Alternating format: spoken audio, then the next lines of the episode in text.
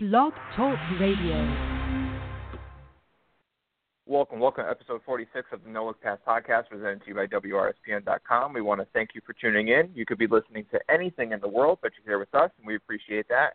I'm your host, Frank Santos, who did not watch a single snap of preseason NFL football and somehow scored the most points in two weeks in my fantasy league in a row, which just proves how stupid fantasy football really is. And I have my co-host with me, Andy Flint. Flintmo, what's good? Man, I don't know. All I know is this weather and watching this football on my TV makes me really miss basketball. Yeah, tr- true that. It's the dog days of September, and all we got is some foosball. So we do first want to apologize to you guys. Andy and I have been out of contact for a couple of weeks here uh, with with you guys, just because you know r- real players do real things. But we we got a little surprise for you. Guess who's back, back, That would be a CNLP podcast back at you. Uh, we are doing the NBA Power Forward draft today. If you don't know by now, go and see the previous episodes. Andy and I draft every single position, 1 to 30, and then we give you our thoughts. Basically, what we do is we go 30 through 16, pause, give you a couple of players, um, and then 15 through 6, do the same thing, and then we discuss the top five. We've been doing this for about four years now. Uh, we used to write for a sports website together. That's where we started this tradition. This is the second year we brought it to the podcast. So please, if you haven't already, go give the other positions uh, a listen. And we are going to get into the power forwards. Andy, are you, are you ready for this? Because I think we have a lot of debates to go on here. Uh, we have a lot of disagreements with power forwards. Let's do it then. Number 30, Jared Sullinger. Number 29, Andy took some pity on me and gave me a Brooklyn net with his pick, uh, Trevor Booker. Oh, by the way, all odd picks, all odd picks are Andy's picks, all even picks are my picks. I should have mentioned that before. Uh, number 28, Bobby Portis. Number 27, David Lee. 26, Nikola Mirotic. 25, Andy correctly put this with a question mark, Markieff Morris. Yeah, because I don't know where to put Markieff Morris in this draft either. 24, Marvin Williams. 23, Taj Gibson. 22, Al-Farouq Aminu. 21, Nerlens Noel. 20, Julius Randle. 19, Thad Young. 18, Greg Monroe. 17, Jahlil Okafor. And 16, Kenneth Faried. So the first person we are going to talk about here was number 21, Nerlens Noel, and this is a very interesting pick, uh, I think, to talk about, Andy, because I actually don't know how he ended up at 21 because I had him higher, so you must have had him a lot lower, or maybe I just happened to have a few guys ahead. Uh, but anyways, let's. Uh, it's your pick, so why don't you talk about Nerlens here? I mean, I, I pulled the old major league bulk a little bit on uh, Nerlens Noel because I too had him up at 16, and he he went what? 21. Yeah, how'd that happen? Because I had him 21. like 18. You know, I did a thing where I took Jahlil Okafor first, even though I had him ranked lower. And should've I, I, I, I don't know. I don't know what happened. I really do like Nerlens Noel. I, I think he's a quality player. 11 points, eight rebounds, a block and a half. Uh, he, you know, he's different. He, he's not necessarily your traditional power forward or even center, uh, whatever position we actually consider him in the long run. Um, but he's also not the new power forward who gets away with shooting jump shots and spreading the floor. He's kind of just like a, a disruptor. He steals the ball, he blocks shots, he's everywhere. Um, I remember being a big fan of him out of college. I actually wanted him in Orlando over Victor Oladipo. Uh, that obviously didn't happen. He had the injury, but um, you know, I, I think this is a good area for Nerlens Noel. I, I think a lot of people probably get stuck like I did with the is he uh, is he a better player than Joel Okafor? We don't really know, but you know, some of the guys that are that are in the mix there, it, it makes a lot of sense. I mean, Julius Randle, um, you know, Thad Young's in there, Al-Farouq Aminu. I mean, these players. I, I think I think Noel has the potential to be better than most of these guys, but you know, the the day's young for his career. Yeah. I really like the word that you used, uh, disruptor. I never thought about that word with Nerlens Noel. I think that's a good way to describe him.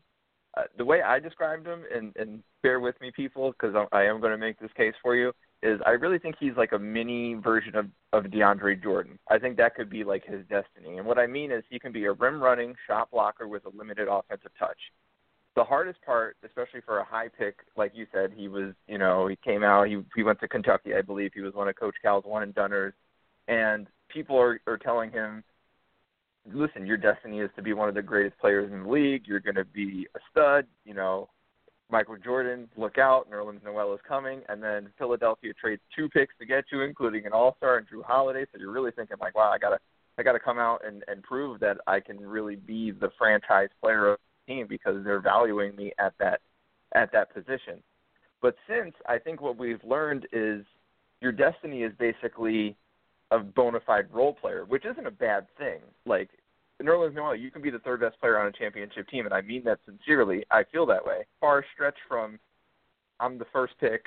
Uh, I need to basically lead this team in uh, points, rebounds, assists. You know, I need to be Magic Johnson molded with Michael Jordan, molded with Allen Iverson somehow, even though I'm power forward. So I think the hardest part for Noel is going to be accepting that role. And I think once he does that, he can be one of the better players in terms of what he does in the league. And I like the word that you used again. I think he can be like really a curveball, a disruptor, somebody that you can't really account for as a whole in the game plan. You know, and I really like the DeAndre Jordan comparison. I, I was struggling with the comparison. I kept going to like Bismack Biyombo, or even I, I even see him sort of like he has a little Paul Millsap. Of course, the the entire offense is out the window, but his defensive game, Right. the way he kind of, you know, he's everywhere. He can kind of switch off and guard on guys a little bit. But I do like the DeAndre Jordan thing. I think the build's similar. Uh, Ner- Nerlens needs to probably gain 20 pounds.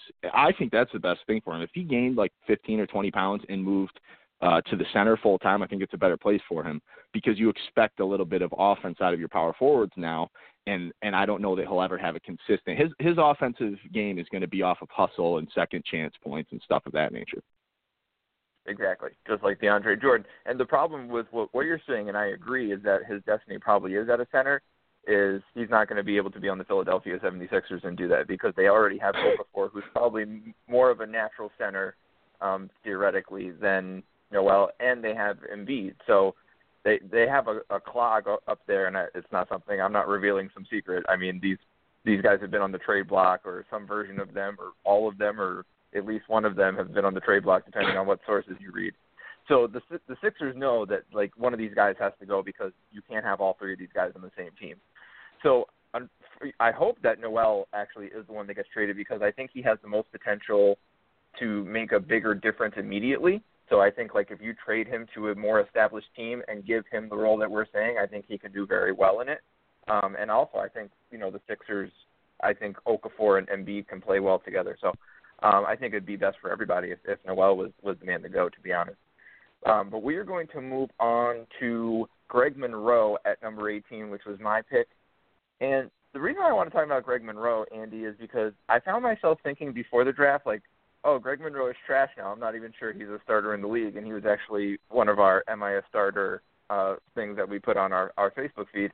And then I looked at the guys surrounding him on the list, and I, I realized, like, oh, Greg Monroe is still a top 20 power forward in the league because like Al-Farouq Aminu. I love you. I actually like Al-Farouq Aminu's game. You're not better than Greg Monroe. It's, it's just not a thing. Um, and I think his real role now, to to be honest, is off the bench. And I don't know how that actually combines into being one thing. The fact that I think he's the 18th best power forward, and I think he's a bench player. I really don't know how I can mold those feelings together. But all, I guess what I'm saying is, given his game, I think his best value would be a punch off the bench, an offensive punch off the bench. And I think if he accepts that role, he would probably be one of the best players in the league in that role, or one of the best weapons in the league in general. Yeah, and I think it boils down to what does Greg Monroe think he is? You know, what does he think Right. he's a starter? Uh, Unfortunately, he probably does, and he, you know, he was such a, a good college prospect. I, I just, it's hard for me to think this guy wants to accept the six man. But I agree with you. I mean, I think we do. I, I'm a little hard on Greg Monroe at times. He's just such a black hole. He doesn't give you much defensively. Uh, six eleven, but his PER was like almost twenty two last year, and you know I, I think he does do some nice things. It's it's all about the fit, and we talked about this a little bit on the the No Look Pass podcast uh, Facebook page when we were talking about Greg Monroe. And you know, I, I do think there's some value to him, but I think he needs like the perfect situation, and I just don't know if Milwaukee's it. But hey, I, I don't know. Crazier things. They've had John Henson for what seems like an eternity now, and I thought that guy'd float around every team in the league. So it's funny that you bring up John Henson because one of the things that kind of hurts Greg Monroe is it seems like when John Henson's in the game, the Bucks are a better team than when Greg Monroe is in the game, and that's not really a great sentiment for Greg Monroe.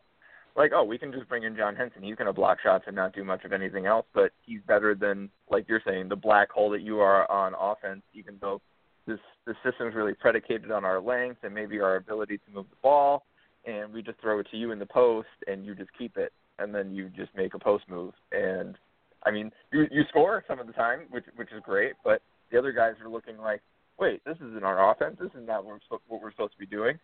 So, like you're saying, I don't think Milwaukee is the best fit for him, and I just don't.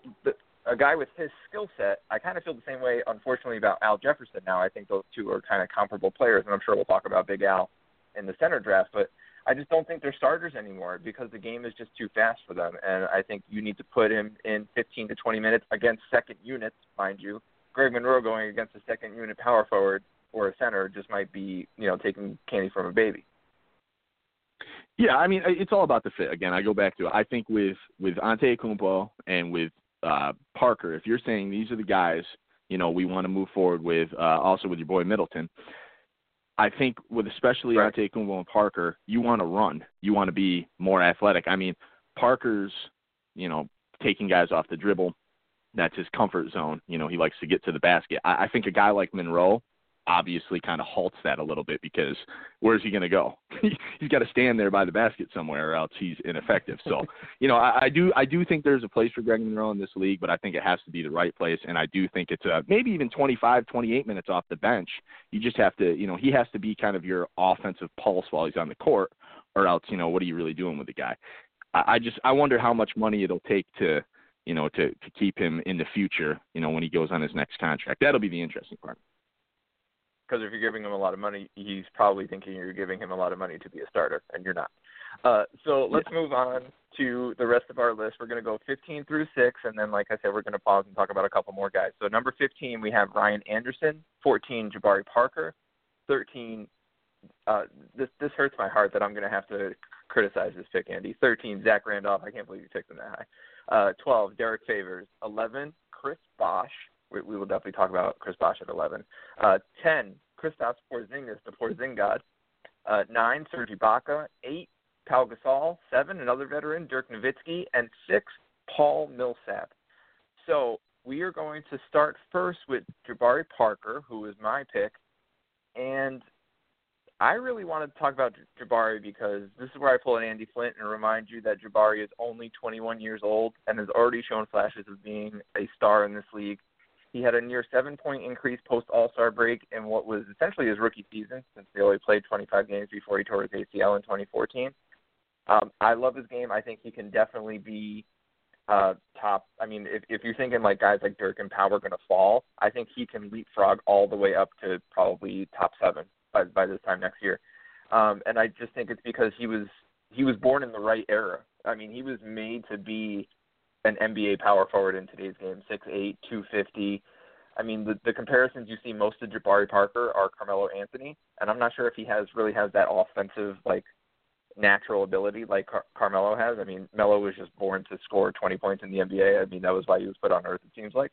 Uh, I'm not sure if Jabari has that same thing, but I mean, I think it's shown in Melo's career. Like Melo at the four is is just so dangerous, and I think if if somebody can learn that for an entire career and be like a mini Carmelo Anthony, then Jabari Parker is going to be maybe the best power forward in the league in five years.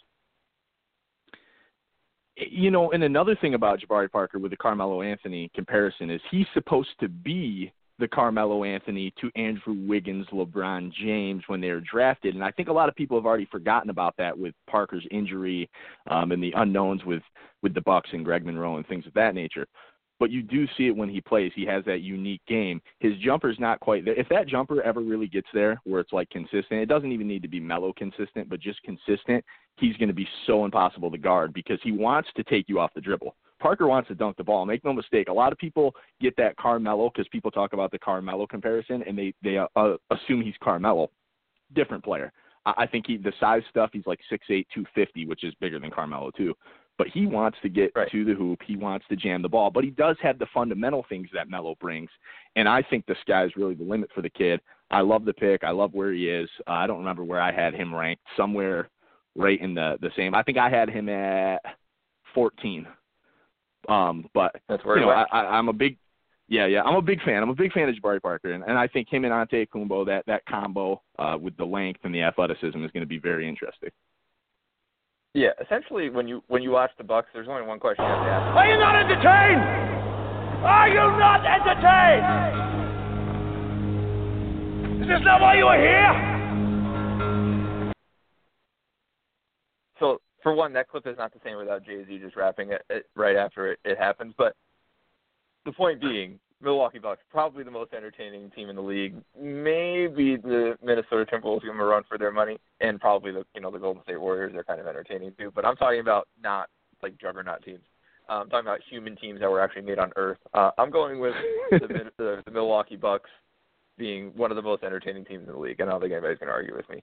So let's move on to your your boy, even though he wasn't your boy, and now he is your boy because he's on your team, Serge Ibaka, the starting power forward for the Orlando Magic, the notorious hated Serge Ibaka by Andy Flint, and now he has to learn to love him. Andy, tell me how the relationship's going with Serge here.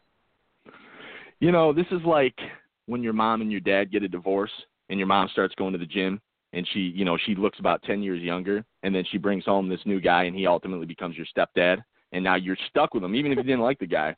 And Serge, I'm stuck with Serge. I guess you could say, even though he's younger than me, he's my new stepdad. So, you know, I, I do like the things that Serge can provide for the Magic. I do also think, you know, I'm always playing devil's advocate, so I thought a little bit during last season, I, I was feeling this way of like, man, Serge is getting hated on because everybody's like, he's regressing, he's past his prime, and I'm like thinking to myself, dudes don't get out of their prime when they're 26, 27 years old. So I think, you know, obviously we we beat the horse to death with the Serge talk on this show over the summer of, of you know, a lot of his production being down because of Steven Adams and Enes Kanter. And, you know, I think there's a there's a lot of validity to that. Now it's time for Serge to step it up as pretty much the man on this young Orlando Magic team. And, you know, I, I think we're obviously going to see a spike in his offensive numbers.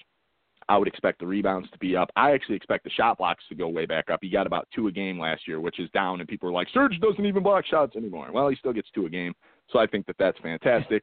I think uh, working with Vogel is going to be great for his career too. Um, but you know, with that said, being said, I, I do like the area he's in. I think he's just outside the top five, but inside the top ten is is about par for the course for Serge. Yeah, the the problem with me for Serge Ibaka is I think he's become stagnant. If you remember when Serge got drafted, he was like this raw guy from I believe he's from the Congo. I don't I don't want to Yeah. misrepresent which African country he's from, but I believe he's from the Congo. Um, and it was like we didn't know what what this guy was going to be. He was only I believe he was 19 years old when he was drafted, and then he like developed quicker than any of us could have imagined. We're like, oh my god, look at this guy. He can block shots. He's like long and lanky. And then like the next year he added a jumper and he had like this 18 footer and he was like this perfect guy to go with Durant and Westbrook. And people were thinking you couldn't even like mold a better person to play with these two guys. He doesn't need the ball. He blocks shots. He has a jumper. He can stretch the floor. This guy's perfect. And then since then he's just been he's just been Serge Ibaka. You know what I mean? Like he he hasn't really changed in like I would say the last four to five years. You know, which is weird. Um, and I'm wondering if a change of scenery and a change of role will help him be more aggressive, like you're saying. Um, I'm looking forward to Well- watching him in Orlando for that reason, and I was also looking forward to watching him in a West or in a Durantless Thunder team too. Yeah, and you know, I think he had become a product of his environment a little bit, and I was always the first one to bat. I, I don't love big guys, especially aggressive shot blockers like Serge, who settle for the shot and the three especially. And the thing that you saw in OKC with Serge is when the ball went to him. We used to call Brandon Bass back in the day no pass Bass.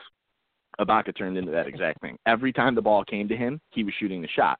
And sometimes that was great, and maybe that was the Thunder's game plan. But I do think that he got to the point where he was molded so much to be a complement to Westbrook and Durant, because duh, who wouldn't do that? That I think that's exactly what you know he he just became. He became a guy, the third option. Now he's the first option. I don't love him as the first option. I don't think he's going to flourish as a first option in Orlando. I think that they need things still, but I do think the reset button is great for him. And the Magic have a lot of work to do to you know get him to resign. So hopefully it works out for them. And in my sanity.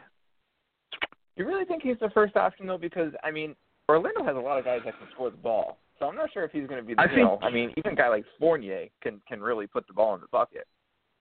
Well, I think Fournier will probably be the first option to be. I mean, Fournier is going to lead the team in scoring, I would imagine. But I think when you when you bring Ibaka in and you know you need to re-sign him, and he's clearly you know the best rated player on your 2K team, I think you have to try to incorporate him into the offense a little bit, which means I don't know that we're going to see a lot of Serge standing around outside. I think it'll still happen, obviously, because you have to use what you have. But I think they're going to be. Try- I feel like Orlando will be trying to get him some easy looks around the basket, dunks, because he doesn't have a post game. And I think Elfrid Right. Payton's a really good guard to do that because Payton is very good at getting to the next level and getting the ball to other people. The thing Elfrid Payton really struggles with is scoring on his own. So I do think, you know, if Serge is going to be able to run and roam around and be in different places, I think it'll work beautifully. But we don't know. I mean, that Orlando team might be a tornado of disaster with a bunch of athletic guys who can't shoot the ball flying around. Yeah, it's kind of a weird team. I mean, I'm, I'm interested to watch it, but it, it definitely has like a very high ceiling and very low floor potential to me. Like you can you can convince me Orlando wins 25 games, and you can convince me they win 45 games, and I, I would probably buy both arguments. Um, So Agreed. we're going to move on. Yeah, we're going to move on from Serge, and I want to have a quick conversation about two two players um, before we move on to the top five. And those are ten the guys right behind Serge Ibaka, ten and eleven. Porzingis and but we're going to start with Chris Bosh because I think we both agree that Chris Bosh is just a complete X factor in this draft. I have no idea where to put him because I don't know if he's going to play.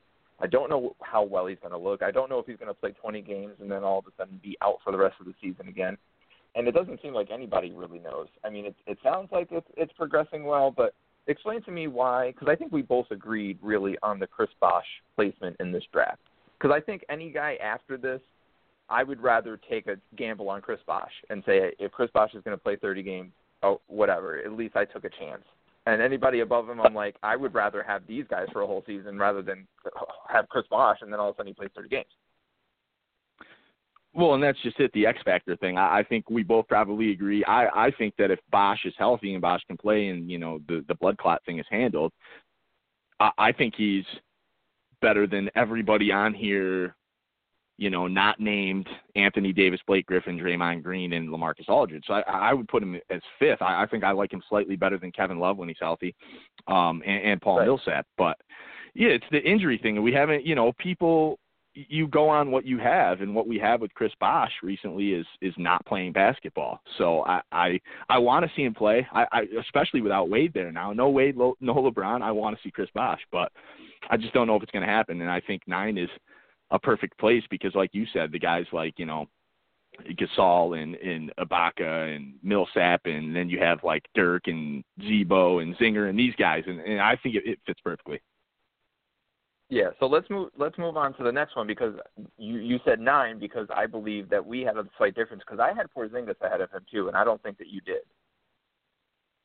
Um, no, no, no, no. I, I, I had, uh, I had Porzingis at eleven, and I had Bosh at nine. Right.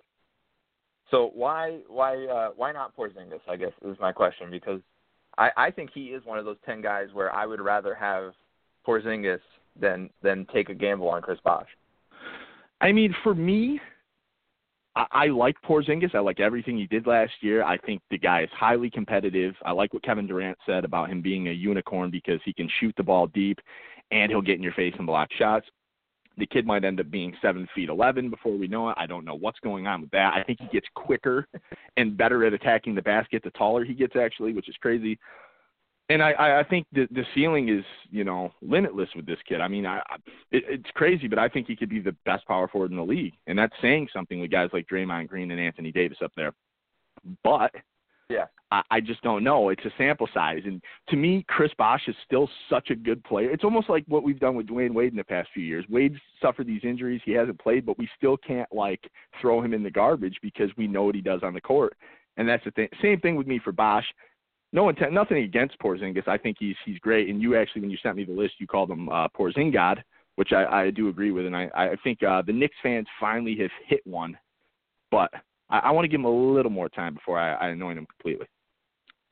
Yeah, the thing I really like about Porzingis has nothing to do with him. I love, um, especially for him this season, I love the surrounding. I love Joakim Noah next to Porzingis every night. If if that happens, obviously Yes. Joakim Noah has his own injury issues to deal with, but I just love him learning from Noah, learning the intensity, and Porzingis already has like that intensity. I call him Dirk Nowitzki with an attitude.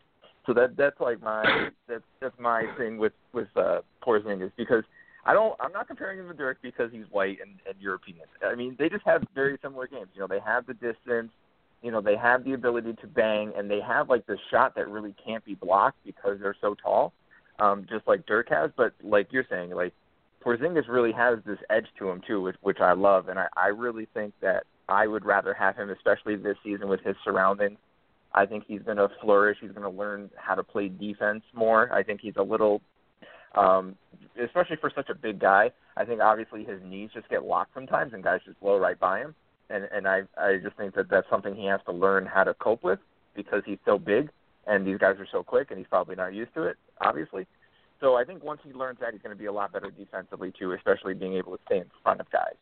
Um, so let's get into I'm- the top five. Uh, yeah, go for it. What do you got? Anything about Porzingis? I mean, I I'm just trying to figure out like how Andrei Kirilenko altered his birth certificate and is still playing in the league with the Porzingis. I mean, that's they do they got the same haircut, man. It's weird.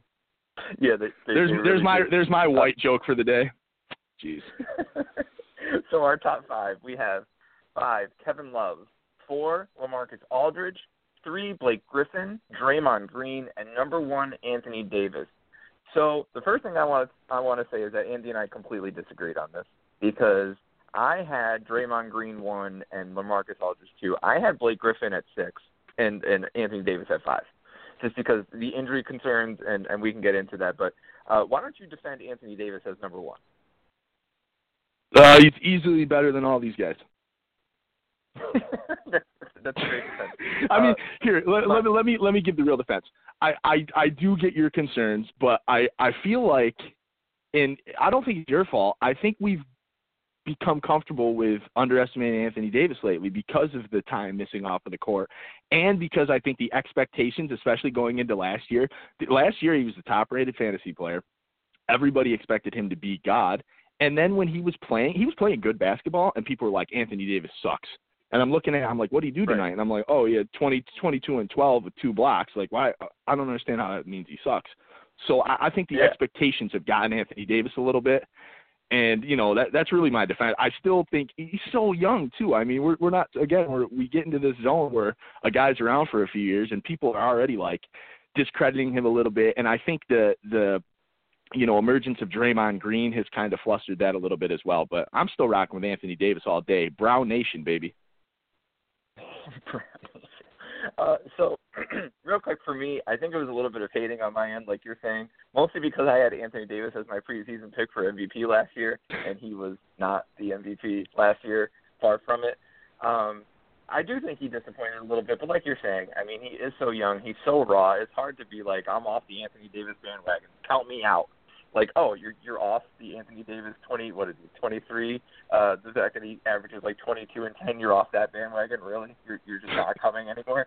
Uh so I am not off the Anthony Davis bandwagon. I am on the Draymond Green bandwagon though, clearly, because I, I just don't know. He plays both ends of the floor. I think he's gonna be the person that benefits the most from Kevin Durant because he can just he can just do Draymond Green things. Like we literally just need you to be Draymond Green now. We don't need you to handle the ball. We don't need you to do all this stuff. We just need you to piss people off, play some defense, and and kick some people in the nuts. That's all we need you to do, Draymond. Draymond's like, all right, I got it. I, I captain. Let's go win this championship. So that's what I got for Draymond Green. That is the power forward draft. Andy, real quick, what was the most surprising pick that I made? the most surprising pick that that I think you made uh, for me was was probably I, I wasn't even prepared for this as you can tell as I'm stumbling through. Um, I, you know I I wasn't I wasn't a big fan of uh, of which David Lee down here. I don't even think I had him on my list. Yeah, that, well, that was your pick, so I, I don't know why you didn't. Oh wait, wait, list that was my pick. that- Shoot, You were the one that picked him. Jeez, I messed that all up. my- I was I Yeah, was the odds. You were the evens. That's right. My too long, Frank. pick for you was Zach was Zach Randolph. Uh, He- I love Depot more than anybody else in the world, but Zach Randolph is it, it's over. I, I'm sorry, Zach. I, it's time to pack up. It's time to go home. Take your career, take your grittiness, and and and just just go on vacation permanently. Uh, I I feel so bad that I just hated on Zach Randolph because he's one of my favorite players. But that is our show. Join us next week as we continue our journey around the NBA. Follow the podcast on Twitter at NLP Podcast. That's N like Nancy Reagan, L like Larry Fitzgerald, P like Paul McCartney. We will close as we always do with the great philosopher Jason White Chocolate Williams. Once probably thought basketball is a lot like last call at the bar. Sometimes it's better to pass without looking. And with that, we bid you good night.